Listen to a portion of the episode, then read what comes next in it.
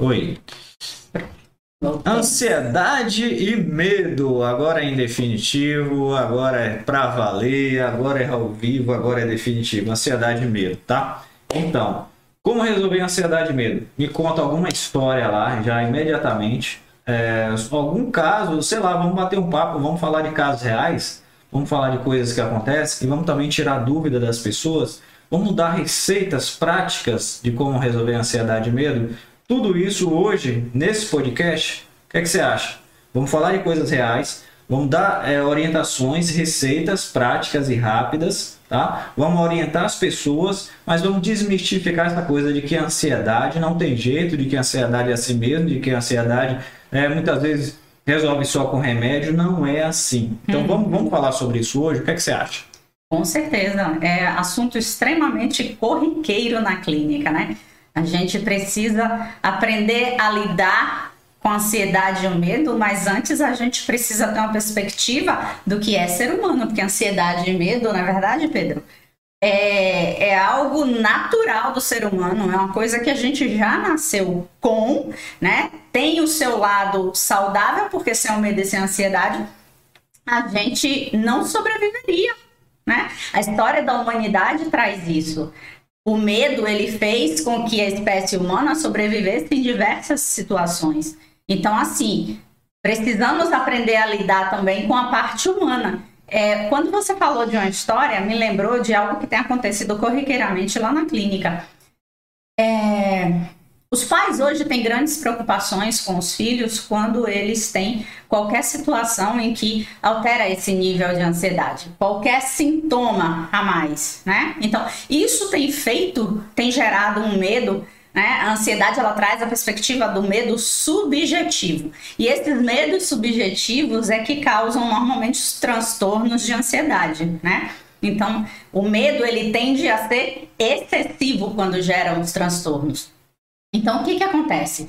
Os pais, ao verem os filhos, né, que estão é, na adolescência principalmente, eles ficam preocupados em que isso se torne um problema muito sério e estão se perdendo em algumas situações de normalidade, em que eles deveriam e devem ensinar seus filhos a lidarem com medos, porque isso faz parte da vida, né? O que, que você acha, Pedro? Olha, a ansiedade e o medo, ele, ele, na verdade, fazem parte da vida no sentido mais protetivo da coisa. Perfeito. Eu sempre dou esse exemplo. Então, se você está passando por uma rua escura e você vê um, um sujeito lá escondido, é, suspeito, Sim. então você já vai começar ali, o sistema ele avisa, ele diz, olha, pode ter um perigo ali. Aquele Sim. cara pode ser simplesmente um contemplador de estrelas, que está lá à noite é olhando para a lua e etc, né? E não tem perigo nenhum aquilo. Mas o que é que, o que é que a natureza diz? Olha, pode ser um perigo, essa rua aqui, deserta, escura e tal, então é, vamos, ter, vamos ter precaução. Então a natureza está dizendo isso para você e é bom mesmo que você tenha precaução e você saia daquele lugar ou evite aquela pessoa. Ok, mas tinha um perigo iminente ali, um perigo provável. Só que o que é que a e essa, seria a ansiedade normal. Vamos lá? Essa ansiedade uhum. normal. O medo normal, a ansiedade normal. Isso. Isso é protetivo, é necessário. Perfeito. Mas quando você vem para uma questão neurótica, como é que as pessoas fazem hoje?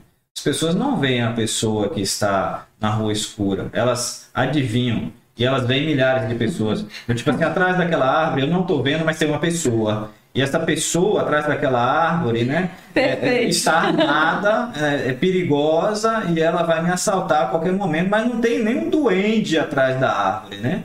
Nem, nem o Duendão Maravilha lá, né? Do, do Guimarães, nem aquele cara tá ali atrás da árvore. Então, na verdade, essa seria a ansiedade neurótica, aquela que imagina, aquela que cria, aquela que não existe nada de fato mas que então vem um perigo iminente naquele momento, para vem um perigo criado, imaginário, e então a pessoa começa a ser taquicardia, começa a ter imaginação de, do que pode acontecer e entra num flow de desespero. Perfeito. É isso que caracteriza os transtornos de ansiedade, né? Sim.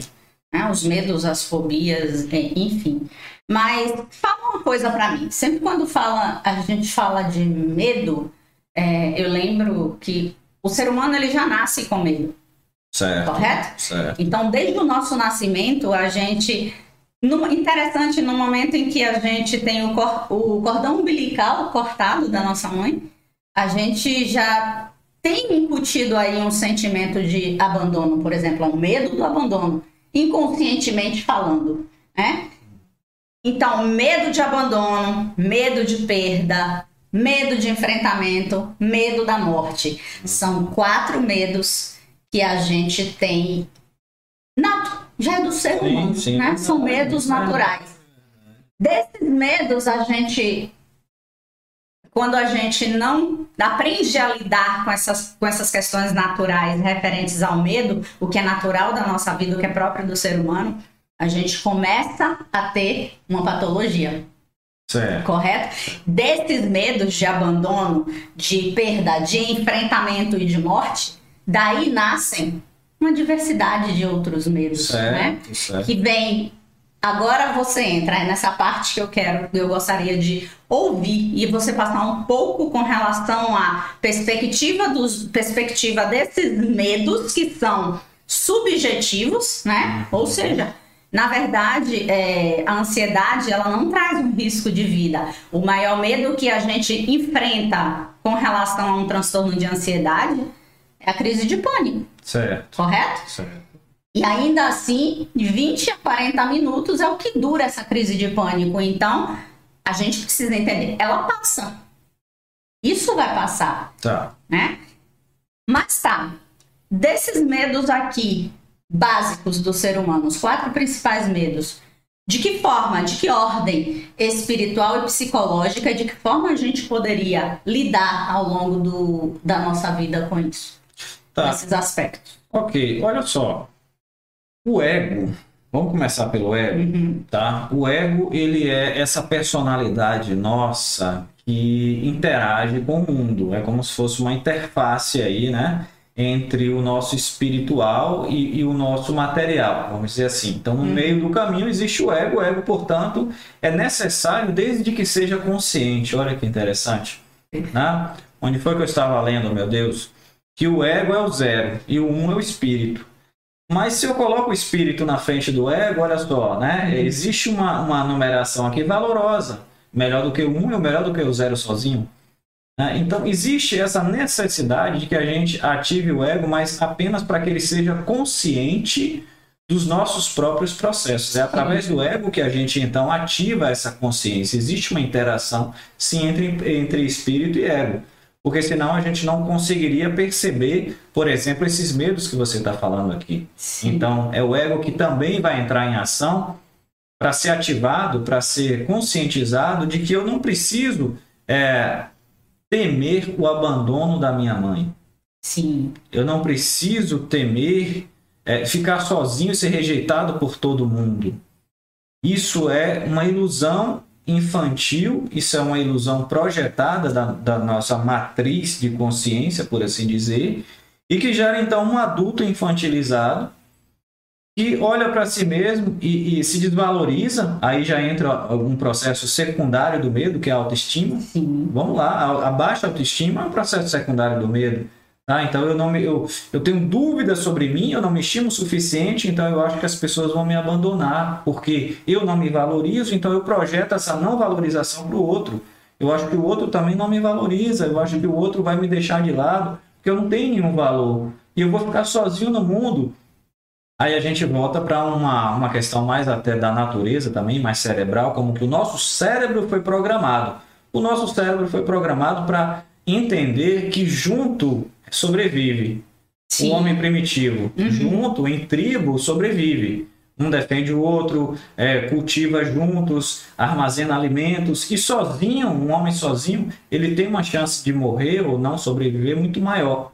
Então já é uma programação do cérebro também. Então a gente falou de um aspecto mais subjetivo, que é o ego, a gente fala de um aspecto mais programado no cérebro, mais orgânico aqui, que é essa questão de ser abandonado, estar sozinho ou não. De todo ponto de vista, a nossa consciência una hoje, né, una ao todo, percebe que nós somos seres espirituais e divinos, que nós estamos nesse planeta para aprender com essas interações, que nós temos bastante valor, porque uhum. Deus não errou no nosso projeto. Sim. Deus fez um projeto que não está pela metade, é um projeto que está em, em construção. mas foi um projeto que, que foi completo, que ele, ele colocou todas as ferramentas e todas as potencialidades em nós. É muito importante que você saiba que você tem potencialidades, você que está me ouvindo agora, várias potencialidades. Você só precisa desenvolver, como se fossem dons aí que já existem no teu projeto matriz. Mas isso precisa ser colocado a serviço das pessoas. Quanto mais você coloca os seus dons a serviço da humanidade, das pessoas, mais valor você percebe em você e mais valor então você é, oferece para a humanidade e mais você aprende com esse intercâmbio, que também é um processo de intercâmbio que o ego está inserido. Então, eu te dei uma, uma eu fiz um passeio aí contigo, né? Tanto pelo aspecto subjetivo, material, programação da natureza, espiritual, de como o homem pode se entender, como a, o ser humano pode se compreender, a ponto então de saber que seus medos, é, na maioria e na grande maioria das vezes, são meras ilusões mentais. Então, e de que forma pode se fortalecer e aprender a lidar com esses medos? na nossa vida. Bacana, então vamos aqui de Osho e vamos de Rick Hanson, né? Tava estudando esses dias é, e você pode até ver dois cards meus no Instagram, arroba uhum. Pedro Paulo Eloy, com dois L's. E esses dois cards que eu postei lá, um fala do Rick Hanson, eu achei muito legal. Deixa eu ver se eu lembro, tá bom? É a memória aqui agora. Mas ele diz assim, que a sua atenção é a soma de um holofote com um aspirador de pó. Achei muito legal isso. Ou seja, a sua atenção. Onde é que está a sua atenção? A sua atenção está no medo, está na dor, está na preocupação, está na baixa autoestima. Onde a sua atenção estiver, é como um holofote junto com um aspirador de pó que joga tudo para dentro do cérebro. Ou seja, de mal ou bem. O que é que isso quer dizer? Que se eu tenho atenção em coisas boas durante o dia, por exemplo, e esse seria a primeira orientação nossa aqui, anota uhum. aí, tá bom? Nossa primeira dica vem aí do inspirada no Rick Hanson, né? Esse cara que é PhD aí em neuropsicologia, tá bom? Então, uh, no que a tua atenção, eu fiz um exercício ontem na clínica com, com o cliente e a gente pegou o seguinte. Olha só que interessante. Uhum. Ele leva a filhinha todo dia para a escola, de Sim. carro. E ele mesmo me confessou que durante esse trajeto existe ali um trânsito que às vezes atrasa, ele preocupa de chegar atrasado no trabalho, né?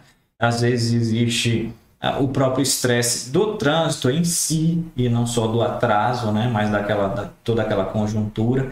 E ele acaba perdendo e foi isso que eu ensinei a ele. Olha só o que é que é o holofote, né? Então ele está com o holofote aqui, nem que aqui no trânsito, no atraso, no estresse, nas buzinas, na preocupação. Esse é o holofote dele. Isso está sendo jogado para dentro do cérebro dele. Eu tirei isso e coloquei o foco na filhinha dele. A filhinha que está ali no carro, nessa oportunidade que ele tem de levar a sua filhinha e que daqui a 20 anos vai ser é, uma, uma, uma, universitária e que ele não vai estar mais ali na, na, naquela cadeirinha do carro, falando papai, falando as besteirinhas dela, uhum. tá enchendo o coração dele de alegria, trazendo ali um dia de. Porque uma criança eu vejo muito um Deus em potencial, né? Sim, com certeza. O próprio Cristo dizia assim: só venho a minhas criancinhas, ele diz assim: só, se você só entra no, no reino do céu como uma criança, né? Então, é, Deus está muito latente ali naquela criança. Então eu fiz ele perceber o quanto que aquele momento é positivo para ele. Ou seja, você mudou, fez ele mudar o foco, o holofote. Tirei o holofote do estresse, do trânsito, né, da preocupação e coloquei na filhinha dele no momento espiritual que ele passa todos os dias, positivando o início do dia dele. Então isso aí já está levando para o cérebro dele uma positividade que é então avesso ao medo, que é então avesso à ansiedade e todo o processo negativo. Quanto mais você positivo o seu cérebro, sua mente, então você traz um, um, uma, uma, um argumento contrário à necessidade de você estar ansioso uhum. ou com medo. Então, isso é uma anulação do processo de ansiedade e medo e é uma reprogramação do próprio cérebro. Sim, é interessante, as pessoas perguntam muito, né? Você trouxe essa perspectiva, isso funciona de verdade, né? É uma prática da gente diária lá. E as pessoas sempre perguntam, nós explicamos, é, lá a gente conduz né, uma meditação, né, a técnica que for necessária, a forma que a gente é, trabalha e direciona. É, muito particular, né, a cada demanda. Mas a mesma pergunta vem sempre. Eu sei, eu tenho consciência de como fazer. Isso quando a gente pede para praticar em casa. Eu tenho consciência de como fazer, eu sei que eu preciso fazer, né? Ouvir a explicação. Mas na prática, sozinho, como é que eu faço? Tá, na prática, sozinho, como é que eu faço? É assim, é muito simples. Muito simples mesmo. Eu acabei de atender, você viu que eu estava atendendo aqui há pouco, né? E uh, eu fiz uma indução com, com a cliente, eu fiz um exercício com ela de, de hipnose e de indução, em que ela reduzia uh, dores do próprio corpo, né? Uhum. através de um controle mental, através de um controle cerebral. Então, essa é uma viagem, ou seja, com uma, um pequeno exercício que a gente ensina uma vez, uhum. que você pode repetir todos os dias. É, quando a gente fala, por exemplo, uh, eu também publiquei esses dias sobre Osho, né? Sobre o livro de meditação de Osho, né? Sim. E Osho fala que meditar é você estar uh, uh, consciente e não dormindo. Eu acho isso muito massa, velho. Muito, muito massa mesmo. Porque a maioria das pessoas, né, vamos lá, 98% das pessoas, é aquele o, livro lá do é mais esperto que, que o diabo, né? Sim. Na entrevista com o diabo, que o diabo dizia que ele dominava 98% das pessoas, né? É uma ficção, né? É, mas a gente sabe que a maioria da população ela dorme. Uhum. É, e esse dormir significa que ele, ele não está alerta aos próprios processos. Ele não está alerta à sua própria mente. Então, por isso, ele deixa entrar todo o medo. Ele, ele não filtra nada. Ele deixa entrar medo, estresse. Ele deixa entrar é, todo tipo de, de poluição, que a gente chama lixo psíquico. Isso tudo faz uma bagunça dentro do ser e a pessoa todos os dias faz isso num ciclo de vai trabalhar e dorme, e acorda e vai trabalhar e não sabe qual é o sentido da essa é a falta de então do sentido da vida, né? Sim. Tá? Então, quando você medita, você começa a estar alerta. E olha que fácil que é, você disse assim, como é que faz? É, Osho, ele, ele ensinando meditação, eu acho muito bacana, porque ele diz assim, olha, se você está almoçando, fica alerta ao seu almoço, sente o sabor, mas eu vejo tanta gente no restaurante com a mão no garfo e a mão no celular. Como é que uma pessoa está alerta ao almoço com a mão no celular e a outra mão no garfo? Ele não sabe nem o que é almoço, ele não sabe nem o que foi que comeu, não sabe nem que hora foi que engoliu. E na academia? E na academia? Mentira, eu nunca fui em academia. Ai, na academia é interessante. E Gente, tá, eu não consigo, porque eu preciso estar conectada ao meu corpo para que o sim, exercício sim, ele tenha resultado. Sim, sim. Eu preciso estar focada no que eu estou fazendo para que eu tenha resultado. Ah. Por que dizem que quando a gente está caminhando para ir ao trabalho, isso não é considerado atividade física, porque a mente da gente ela não entende que eu estou indo fazer uma atividade física. Ela entende que eu estou indo para um momento de trabalho. Eu estou indo cumprir uma atividade de rotina necessária, uma obrigação, né? Então, você fazer atividade física requer concentração. É por isso que a gente muitas vezes passa anos fazendo alguma coisa e não tem resultado. Né? Então, porque hoje todo os educadores físicos especializados em diversas é, modalidades, né? Tem um que eu eu vou trazer ainda que é com relação à fibromialgia ele é especialista em fibromialgia. Então, o que, que ele traz? É esse foco, é essa concentração, é fazer atividade física na musculação qualquer que seja, você trabalhando a respiração. Não é um movimento rápido e repetitivo, mas é a consciência sobre o seu corpo. Entende? Então precisa de resultado. Assim é com atividade física, assim é com alimentação, assim é com lidar com nós mesmos e, e lidar com o outro né? Requer concentração, requer esse foco. Aí, é isso aí, bem bacana. É, então eu acho legal quando você pergunta, né? A gente traz essa consciência para os atos do dia a dia. As pessoas dizem assim: ah, meditar é só fechar os olhos e aí nossa, esquecer de tudo e não pensar. E tem muita gente que me diz assim: eu não consigo não pensar.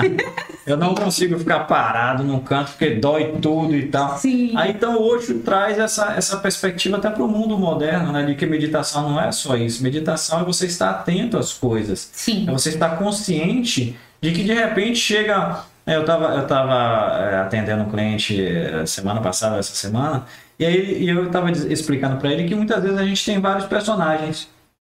Tipo aquele fragmentado. Quem já assistiu aquele filme fragmentado? É né? ótimo. De repente chega um personagem à luz, né? Sim. Então o cliente estava me dizendo assim, cara, de repente me dá um mau humor, eu tô assim bem, e aí chega um cara mal-humorado, né? Aí disse, que personagem é esse mal-humorado que você tem, que oscila esse humor? Por que, que ele chega? Quando ele chega? Em que circunstância ele chega? O que é que ele diz? O que é que ele sente? Olha o que é que ele está consciente. Isso é Exato. é meditação. Isso Perfeito. é meditação, né? Então ele chega e você já sabe conversar com ele. Olha, eu sei que você está aí, né? mas por que, que você está preocupado com isso? O que é está acontecendo com você? Não precisa isso. E de repente você acalenta ali um aspecto até infantil seu mesmo, mas que é. Aliás, tem o infantil lá do, é do fragmentado, né? Tem a criança, né? Que ele representa ali, tem a mulher que ele representa, né? Então, que criança é essa que chega? Que mal-humorado é, é esse que chega? Que carente é esse que chega, né? Que pessimista é esse que chega? Você está consciente é isso?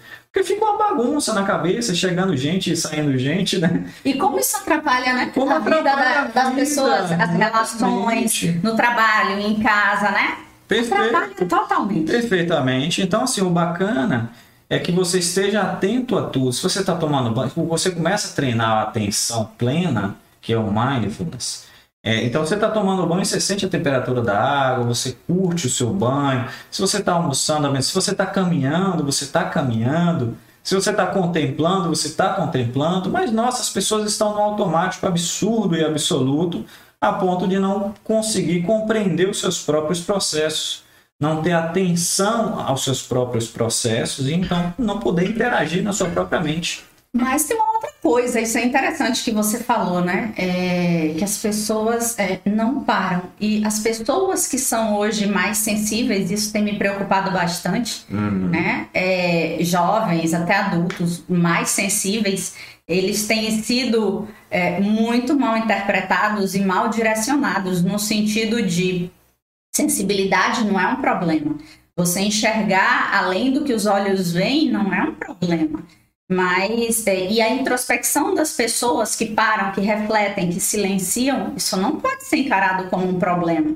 Né? Tudo precisa ser acompanhado, analisado, né? E ver até que ponto isso é normal. Porque eu tenho visto muita gente e, me, e Diversas pessoas têm me perguntado: você acha que isso é motivo para medicação? Claro que tem casos e situações em que a gente indica, né? É indicativo.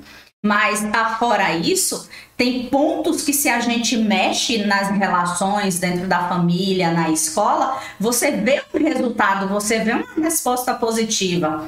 Mas se não existe esse empenho em verificar o que é realmente dentro da normalidade humana, né? Porque frustração vai sempre existir, acontecimentos bons e ruins na vida sempre vão existir. Então, me preocupa hoje ver que a qualquer acontecimento ruim, é, qualquer noite não dormida, já é motivo para será que eu preciso de medicação? Então, é, uma, é um ponto que a gente precisa ter cuidado, atenção, né? É, eu não estou dizendo que você fique sem avaliar, sem acompanhar, mas requer um certo cuidado por conta de excessos, né? Das neuroses. É perfeito. A gente tem que ter equilíbrio em tudo, né? Sim. Então, a questão da medicação, às vezes a pessoa diz assim: nossa, Pedro, eu tive uma crise de pânico, que eu senti uma dor no peito, eu senti uma aceleração no coração. Eu digo, filho, vá no médico, né? Isso. Então vá no médico. A gente intui e sabe e, e, e entende que é ansiedade, que é crise de pânico. Sim. Mas então a pessoa vai no médico. Eu não vou dizer para não ir. Assim como medicação. Eu não vou dizer para a pessoa não tomar medicação. Mas tem gente que toma medicação em qualquer caso. Ah, não consegui dormir. Tá, uma noite. E então, eu me refiro a esses pontos. Vamos lá, medicação.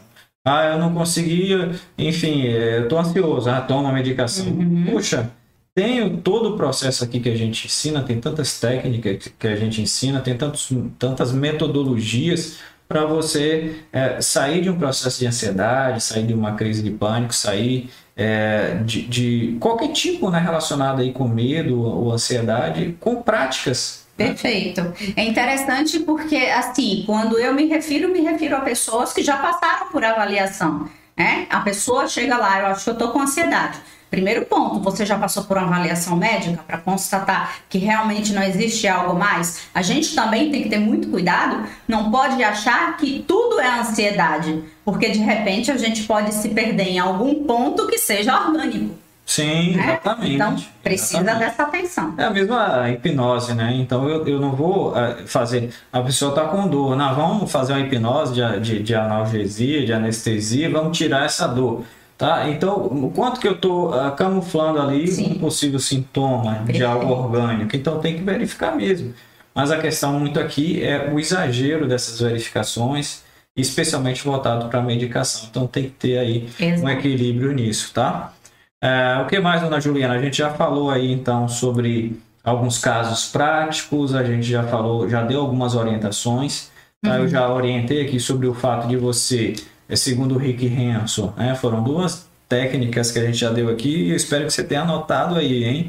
Então, primeiro do Rick Hanson a gente tira que a gente pode colocar um holofote aí no que é positivo durante o dia uhum. e burlar essa mecânica do próprio cérebro, como ele mesmo chama velcro para coisa negativa e teflon para coisa positiva. A gente precisa inverter essa mecânica e fazer com que o nosso cérebro tenha mais atenção. A gente pode interferir nisso. Uhum. Fazer com que o cérebro tenha mais atenção ao que é positivo, ao que é, é, é ao que é benção no seu dia ali, né? ao que está te fazendo bem no seu dia e você degustar isso você, em vez de você engolir, você mascar com um chiclete ali, que você fica saboreando aquele momento durante todo o dia. Por que não é assim com a coisa ruim? É, se é o que eu estava falando com o meu amigo que eu sei que está nos ouvindo, né? Hum. Às vezes chega um cliente na sua loja e faz um elogio. Você, ah, obrigado, tá? Aí despachou e já foi embora. Mas se chega um cliente faz uma reclamação, poxa, aí o dia acabou, meu irmão. Acabou o dia para você. Por que, que ele reclamou? Por que, que ele não gostou? Por que, que ele falou aquilo? E aí você fica o dia inteiro mascando, mascando aquilo, né? Como se fosse um chiclete do mal, né? Fala de outra coisa, chiclete do mal tá? Mas quando o elogio vem, você não faz isso. Uhum. Então entende agora como é que é invertido? Então é para a gente propositalmente receber um elogio, poxa, nós pega esse elogio e fica passando ele durante o dia inteiro. É uma excelente técnica. Tá? E se você que está me ouvindo, ah, eu quero receber elogio, é só um exemplo. Você se elogia, poxa, você elogia a si mesmo, olha no espelho e diz assim, nossa, que pessoa maravilhosa que você é, e se abraça e curte esse abraço, entendeu? Então, assim, você só depende de você para se abraçar e se elogiar, isso é maravilhoso. Tá Aprender tá a reconhecer Aprende. as próprias qualidades. Isso né? daí, pelo amor de Deus. E as coisas é, negativas, você entende que faz parte ali do dia e você não dá atenção para isso. Você não uhum. fica deixando o seu foco ir para isso toda hora. Poxa, você tem controle. Uhum. Não é esse negócio de eu não consigo, não, viu? Ah, corta essa frase no seu dicionário ali, por favor. Sim, na verdade você pode fazer uma avaliação quando vem algo negativo, você passa por uma avaliação né? Para retirar e extrair aquilo que vai ajudar, aquilo que vai fazer você aprender alguma coisa, melhorar algo. E depois, esquece, é o que eu falo. Errou, avalia, vê o que pode consertar, corrigir, ajustar. Se perdoa, né? Mas tem pessoas que têm dificuldade em se perdoar. É, bastante, bastante. Então, isso é normal. A outra dica foi estar atento, né? Então, essa uhum. dica, a primeira vem do Rick Hanson, né? Do holofote ali para o que é positivo. E a segunda vem do Osho, é, no, no, no, no, tocante a estar atuante durante o seu dia e atento às coisas, uhum. atento à sua própria vida, como um observador. Acho muito massa essa palavra, o observador. O observador, até para, vamos dizer assim, até para a cultura budista, esse observador, ele, ele não coloca pesos ali, né? Uhum. É, é como aquela frase lá do, é, do mestre Hugo, se eu não me engano, é assim, do, do dragão guerreiro, né? Olha só. Espera aí, isso é de um desenho animado. É, é de um desenho animado. Você lembra da tartaruga lá, que era, que era o mestre, né? Aí, aí chega, eu acho que se não, se não me engano, o mestre. É o, é o Kung Fu Panda, né? Kung Fu é. Panda. Aí chega o mestre de Shifu e diz assim: Mestre Hugo, Mestre Hugo, tem uma péssima notícia. Tem uma péssima notícia. Aí o mestre Hugo, com toda a sua né, é, sabedoria milenar, uma tartaruga vem, aí diz assim: Meu filho, não existem nem más notícias, nem boas notícias. Só existem notícias. É então, esse é o observador, né? Isso É aí, verdade. isso aí é da cultura budista, né? Então só existe o observador. Então o observador observa, o observador observa. Ele, ele, ele não, não, dá pesos e medidas ali, ele sabe que aquilo ali faz parte da integração da vida. Né? É, olha, interessante, né? Quando você fala de pesos e medidas, é, você apenas não tem notícias boas nem ruins, apenas notícias. Ou seja, não existem, só existem fatos, não existem fatos ruins nem bons. Mas é o julgamento que a gente vai aplicar sobre O isso. julgamento, é o julgamento que muda o peso. Perfeito. Você está entendendo? Olha só que a gente deu o exemplo do nosso amigo lá no carro. Tá? De repente ele está olhando para o trânsito, de repente ele está olhando para a filhinha dele. Sim. Então, o que é que mudou aí? De o meu dia é, começa estressante com o trânsito, para o meu dia começa maravilhoso com a companhia da minha filhinha. Olha que massa! Então, é eu que estou dando ali, mudando o foco. Então, o Rick Hanson fala de mudar o foco, é, o Osho fala então de só perceber isso para então depois integrar. Porque o observador, o meditativo, ele está um pouco, né, e a cultura budista é assim, ele está um, um pouco na observação. Na, na- é, como é que Buda fazia? Ele se recolhia para meditar. Isso é da cultura budista. Mas o, o Cristo, como é que o Cristo fazia? Ele se integrava, ele se integrava à vida comum, né? Exato. Mas quando você se integra à vida comum, você tem condição de dar um foco positivo. Cara, eu não sabia que isso vinha, não. A gente integrou o Osho com o Rick Hanson aqui de uma forma que nem eu, não foi de mim. Isso saiu aqui, né? Então, olha só que bacana. Se você passa o dia meditativo, você se recolhe para ser o observador. Sim. E você apenas observa os fatos. Você apenas é, é, medita sobre os fatos. Mas quando você volta para a vida real, você vira então um cara que tem possibilidade de dar foco positivo às coisas. Porque você é o observador de antes e agora é o integrador das coisas positivas. E por que, que isso acontece, Pedro? Simplesmente porque quem medita tem mais controle no córtex pré-frontal. Só por isso. Olha que legal. Que aumenta, a Aumenta- se distancia e aumenta a capacidade de percepção de avaliação. Aumenta a percepção de avaliação. Exatamente. Ou seja, você não é reativo. Isso. Você, você não é reativo, você é um ser pensante. Você tem, Exato. você tem massa cinzenta. Você aumenta a sua massa cinzenta. Você então tem o poder de decidir, de controlar. Você tem o poder de direcionar o seu pensamento e a sua mente. Então é isso que a meditação faz com você. A meditação muda o seu cérebro, fortalece a zona de tomada de decisão, a zona executiva, chama zona executiva, o córtex pré-frontal, aumenta a massa cinzenta e faz com que você então seja um ser inteligente na tomada de decisão, que a gente também chama aí de inteligência emocional. Perfeito. E vale salientar para quem estiver ouvindo, tiver contato com adolescentes, tiver filhos adolescentes, que isso que Pedro acabou de falar sobre o- os lobos frontais é exatamente o que a- o adolescente até seus 24, 25 anos de idade ainda está em formação. Então eles não têm total capacidade por conta dessa eh, desse processo ainda de informação desses lobos. Então, o adolescente, a capacidade de ele eh, desenvolver essa capacidade, né? Atribuir essas capacidades, ter essas habilidades de decisão, né, de julgamento, de avaliação, ela tá, ela é menor do que no adulto. Tá bacana. Então, adolescente. É, a gente falou até na, na- na- no podcast passado, né, sobre ah, o processo de ansiedade com adolescente. Até citou aquela matéria, né, que fala dos- da, da crise de pânico coletiva, Sim, né, em perfeito. adolescentes que foram atendidos. A gente citou isso, comentou sobre isso.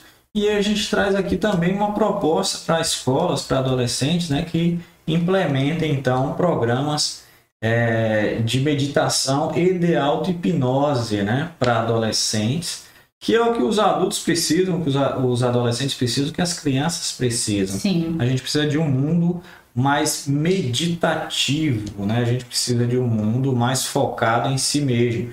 Nós estamos criando aí pessoas absolutamente integradas com redes sociais, ou seja, é, é- é Em vez de você, então, criar um processo de interiorização, você está criando um processo de exteriorização. Sim. Você está trazendo o ser humano para fora em vez de para dentro. Uhum. Então, uh, distraído. O, o que, é que as pessoas têm, têm problema com meditar? É porque fica parado, né? Não dá, nossa, não consigo ficar parado. Eu tenho que estar me distraindo, eu tenho que estar. Tenho que vencer esse tédio, que eu não estou fazendo nada, né? Então, esse tédio que é a auto-observação, muitas vezes, da meditação, tá? Mas, claro que, como eu, como eu te disse, né? É, a gente também passa aí é, técnicas de meditação dinâmica, né? Uhum. É que não só a meditação lá parada, isso é muito legal, isso é muito bacana, tá? Então a gente falou aí do Osho, falou do Rick Hanson, integrou os dois, falou ah, do processo de meditação, do processo de mudança de foco, eh, do, do que é negativo para o que é positivo. Então essa junção aí já vai diretamente no coração da ansiedade, se é que a ansiedade tem, eu acho que a ansiedade tem coração não, né? mas tudo bem, né? Foi só uma figura de linguagem aqui. Mas a gente acerta direto no coração da ansiedade, né? reduzindo extremamente a vida dessa mocinha chamada ansiedade, pelo menos a neurótica, né? E aí conserva só o que é a ansiedade natural, que a ansiedade natural não pode tirar da gente, não, que é, é importante para a O que sobrevivência. a gente pode fazer com, o co- através do coração, junto com a respiração, no momento da meditação, também ouvir a voz do coração. Isso é interessante. Sem o... Não só concentrar na respiração, mas concentrar no coração, na batida do coração, porque normalmente a gente, no nosso dia a dia, mal escuta o coração. Né? Muito e bem, precisa silenciar. muito bem. Mas vamos lá, mais uma pergunta? Manda, tem mais. Vamos lá. É... um- Uma das grandes questões hoje é a negação do medo. Certo. né? Então, a maioria das pessoas nega o medo. Então, assim, todo medo que você permite que cresça, é, se você não enfrenta, né? Todo medo ele cresce se você não enfrenta. Então, de que forma é, você enxerga esse, essa negação do medo? E essa, de certo modo, quando eu nego o medo, eu estou permitindo que ele aumente. né? E a dificuldade que a pessoa tem de enfrentamento Uhum, desses medos. uhum. Tô lembrando de uma pessoa específica aqui, não vou falar o nome, tá? Para não gerar essas polêmicas aqui, tá bom? No nosso podcast. Isso é antiético.